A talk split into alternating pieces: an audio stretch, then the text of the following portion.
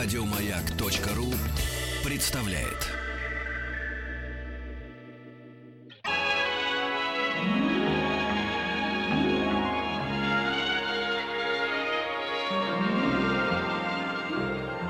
Уральские самоцветы.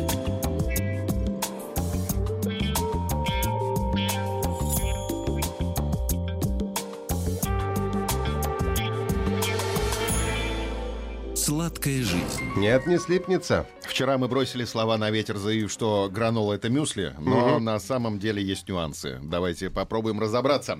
Мюсли это все-таки сухой завтрак. Если мы вчера говорили, что гранолу можно брать с собой и на завтрак, на обед и на ужин, то мюсли все-таки нужно оставить для завтрака. Обед и ужин не. Нет, ни в коем случае. Продукт диетического питания, отметим, это основу сухого завтрака. Около 70-80% массы составляют зерновые. Это зерна или хлопья пшеницы, ржи, овса, ячменя, отдельно или в различных сочетаниях. Их смешивают с сырыми или сушеными фруктами и ягодами, медом, вареньем, орехами, семечками и тому подобным. Комбинации добавок от 20 до 30% чрезвычайно разнообразны. А почему мы употребляем на завтрак? Во-первых, обеспечивают нас необходимой энергией на день мюсли. Во-вторых, дают физическую силу и влияют, в-третьих, на настроение. А, Сто лет тому назад придуманы мюсли. Сам термин «мюсли» происходит от немецкого существительного «мус», что означает пюре. Продукт появился в начале 20 века в Швейцарии. Мюсли изобрел доктор Максимилиан Бирхер Беннер для пациентов своей клиники. Он был настоящим пионером в области диетологии, и случилось это так. Однажды он пошел в горы. Бирхер, Беннер, Доктор. Максимилиан. Идет, идет, смотрит мужчина. Он говорит, вы пастух? Он говорит, ну тут рыбы нет кругом, тут горы, поэтому да, я пастух. И говорит, давай лучше поедим.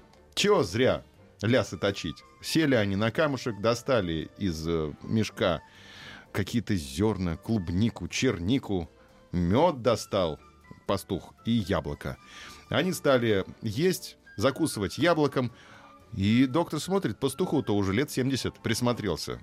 А выглядит как молодой. Выглядит как молодой, говорит, ты, что-то я тебя не помню, ты у меня на приеме был, он говорит, ни разу, ни мальс, он так говорит, ни разу, что значит по-немецки.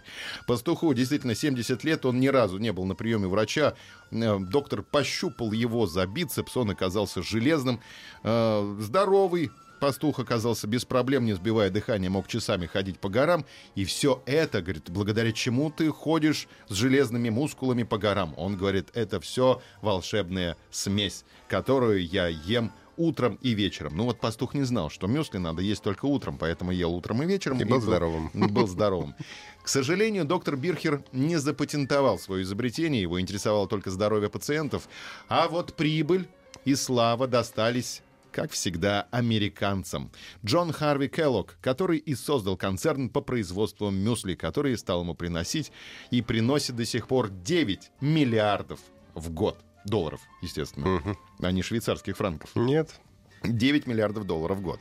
В нашей стране сухие завтраки, мы верно сказали, составили конкуренцию традиционным утренним бутербродам сравнительно недавно, в 90-х годах, когда все забыли кашу и бутерброд. Очень модно было. Мюсли, потому что модные были, да. Полезность мюсли обусловлена тем, что зерна, входящие в состав мю- мюсли, обычно цельные и не молотые, и в таком виде их питательная ценность наиболее высока. Мюсли – отличный источник витаминов Е, витамина В, кальция, калия, магния, железа и фосфора. Есть еще кукурузные хлопья, там и витамин Е кишит просто, и про витамин А.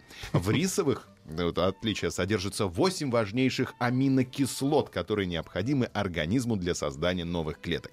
Овсяные хлопья, завершая, богаты фосфором и магнием. Выберите себе мюсли. На завтрак. Нет, не слипнется. Нет? Еще больше подкастов на радиомаяк.ру.